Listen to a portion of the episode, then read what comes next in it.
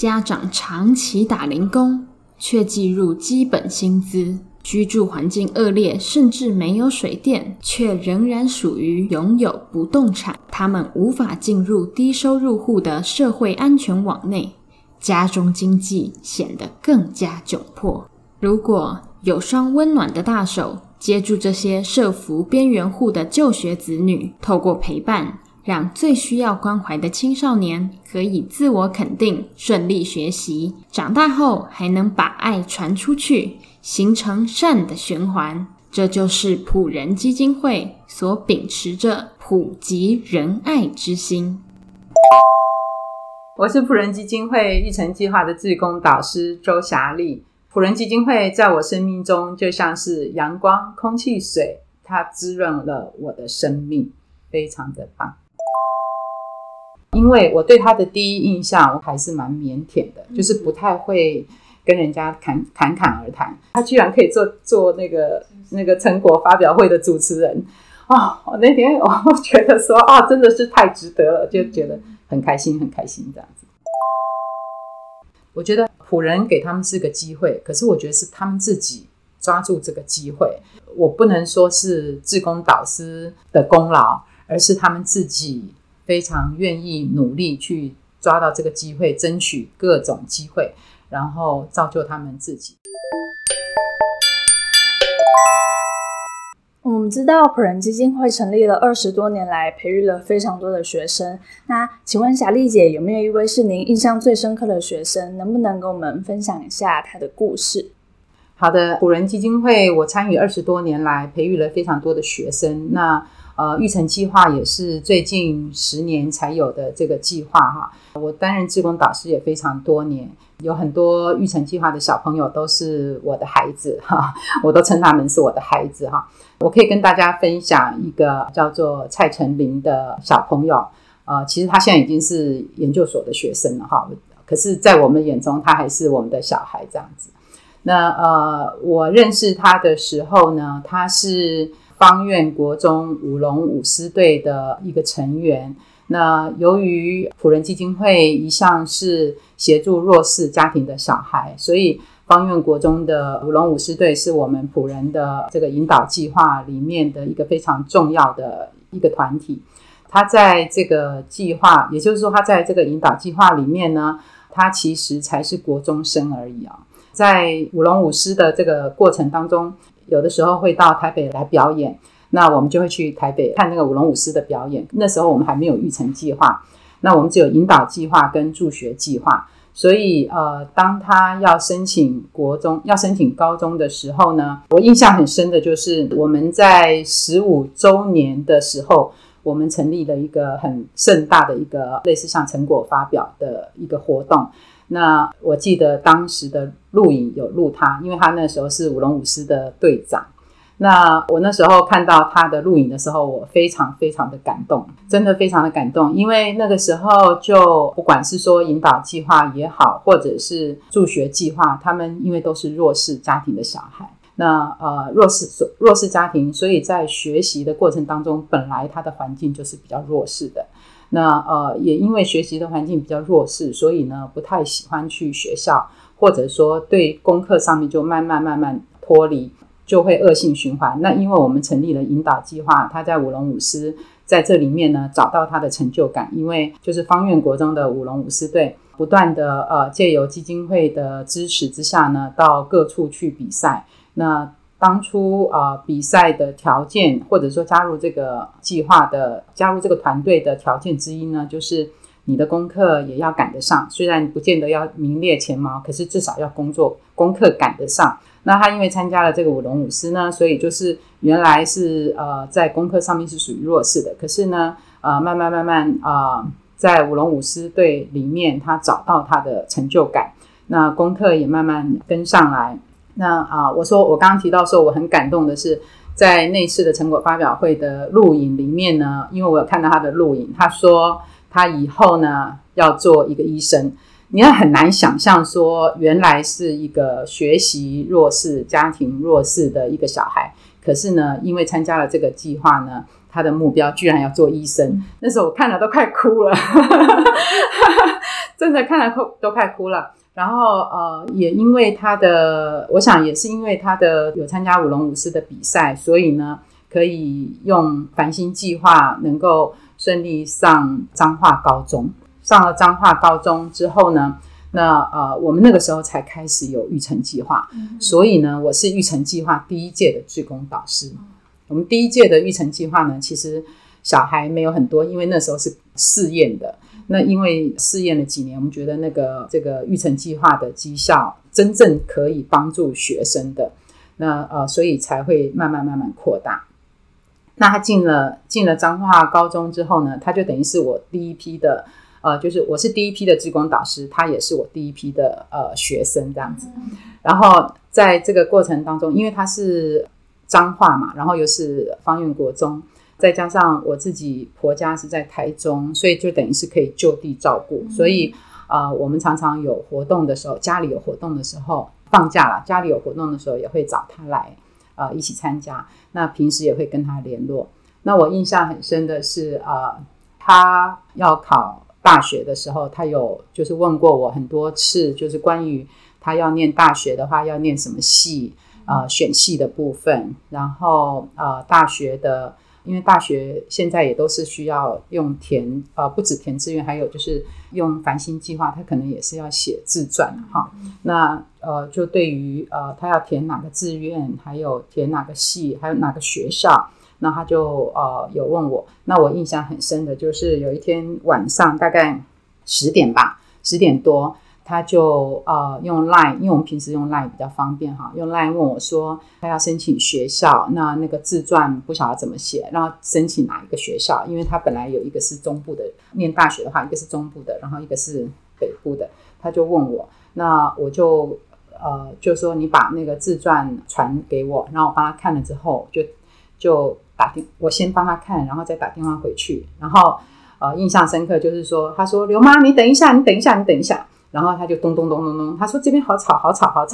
然后他就咚咚跑到另外一个地方，他说刘妈你现在可以讲了，然后就在那个 LINE 上面，我就跟他沟通说他的那个自传要怎么写啊等等，因为毕竟我们在工作职场上面有很多这种机会去看人家的自传，人家的兴趣，因为我的工作的关系，所以我也会 interview 很多人，所以我就给他一些意见之后呢，他就顺利考上了那逢甲的这个电机系。到了逢甲电机系之后呢，那我们也是常常保持联络。那他也因为育成计划的关系，所以就会来北部参加一些 program 啊等等。那我还有一次印象很深刻，然后我也好骄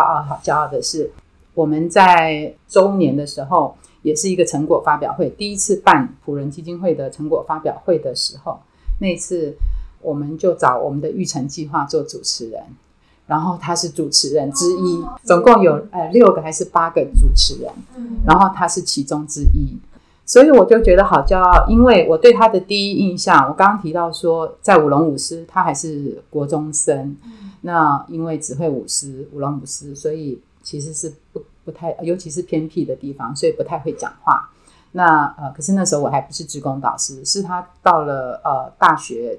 高中，然后到大学的时候，正式成为他的志工导师的时候，那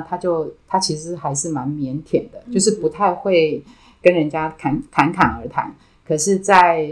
育成计划里面有一些 program 就会带营队啊等等哈，那他就会就是有几个育成计划，我们所谓的营队，夏令营或者冬令营，会带那个国中的小朋友嘛。那因为他已经上大学了，所以他也就顺理成章成为这个小朋友的那个叫团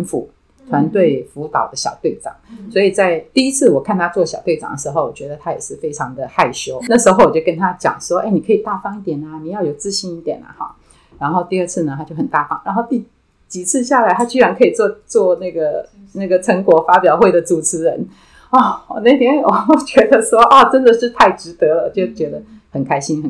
样子。所以这个育成计划对你来说真的是跟学生之间建立了像是一个学生，不只是学生跟导师的关系，也是像是家人一样的这种非常窝心的互动。对啊，就平时我跟他的联络大部分是用 LINE，那或者是在有一些我们普人办的活动里面，我刚刚提到就是他参加队服啦，成为小队长啦哈，那这些的互动过程当中呢，我可以看到他的成长。在诗人的事物的这个部分呢，我刚才讲到是说他很顺利的进入大学，然后在这大学4年，那我们也一直有在联络。之外呢，我要讲的就是他后来，这个也是让我很感动的，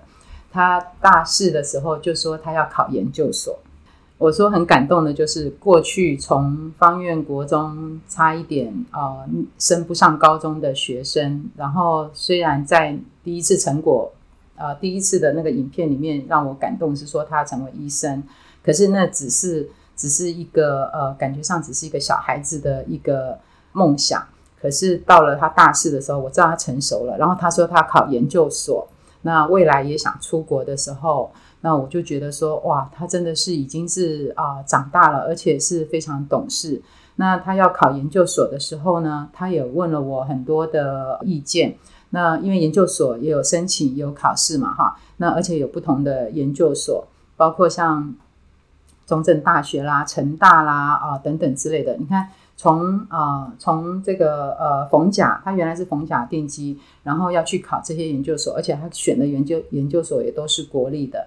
那那时候我们有一起讨论说他的策略，就是你申请研究所的策略是什么，就是他学的，然后他的兴趣。那因为我自己本身的工作是跟这个有关的，无线通讯有关的，所以我就跟他讨论说他的他想要做什么，他想要做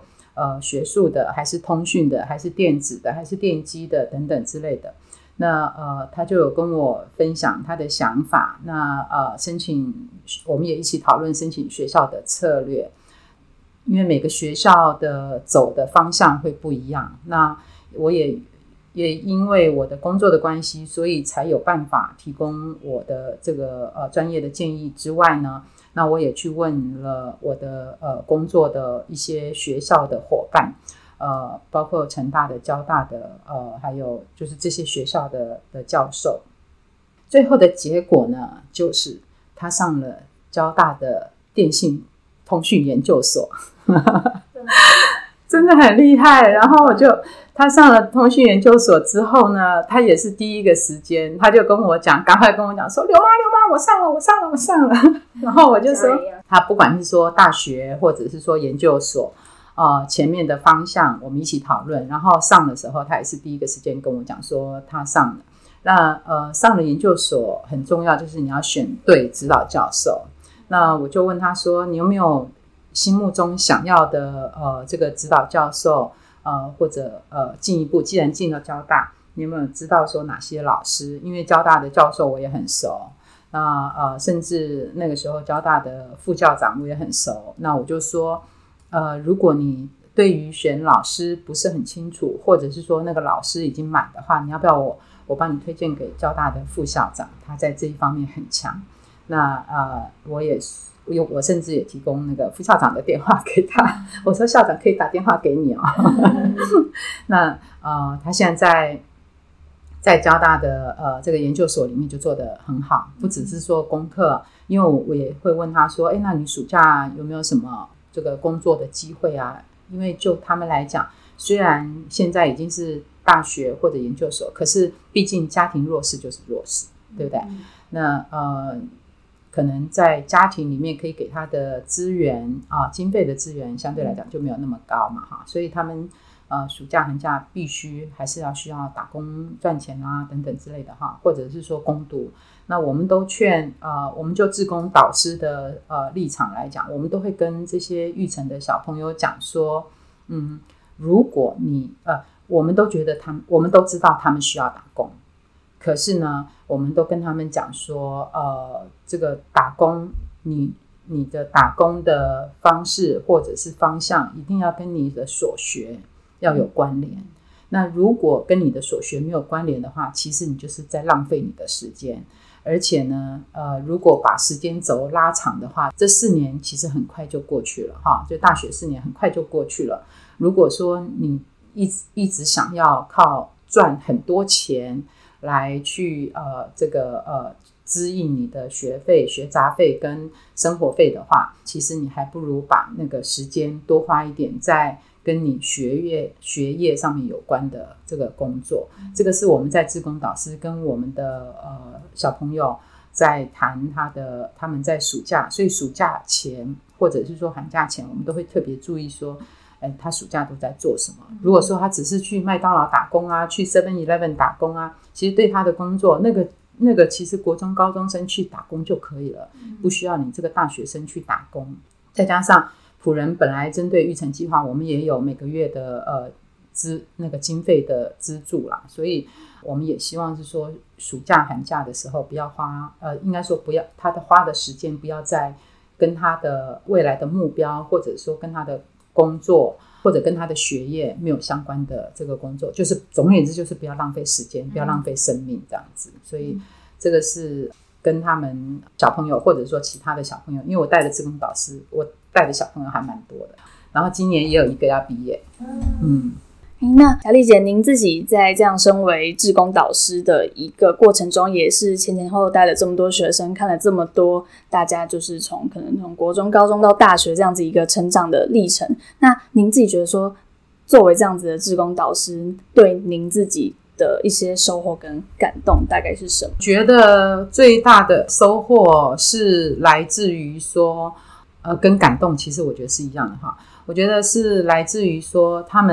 看到他们的韧性，所谓的韧性是不是行为的那个韧性，而是那个坚韧的韧，他们的韧性。那他们每一个人的家庭都有一个蛮辛酸的环境的背景哈，每一个人是不太一样的，可是呢他们会运用辅仁基金会的这个资源，会努力的往上学习成长。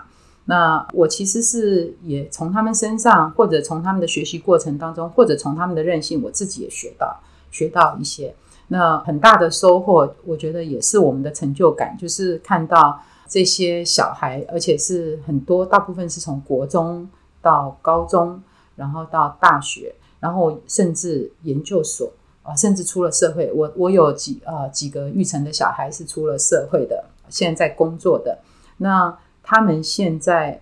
从一开始，因为弱势家庭本来就是属于很害羞，很没有自信，然后甚至有点自闭，然后不会跟人家敞开心胸谈的这些小孩。可是呢，我看到我毕业的这些我带的，其实不是我带啦，我是志工导师，志工妈妈。我的这些小孩呢，他们现在不管是说在研究所，或者是说在社会，